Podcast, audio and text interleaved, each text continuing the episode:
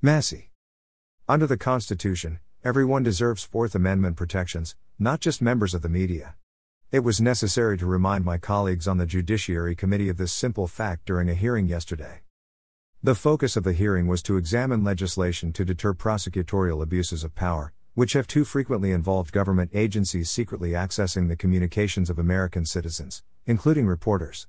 One of the witnesses at the hearing specifically discussed the need to provide legislative protection to members of the Fourth Estate, the press.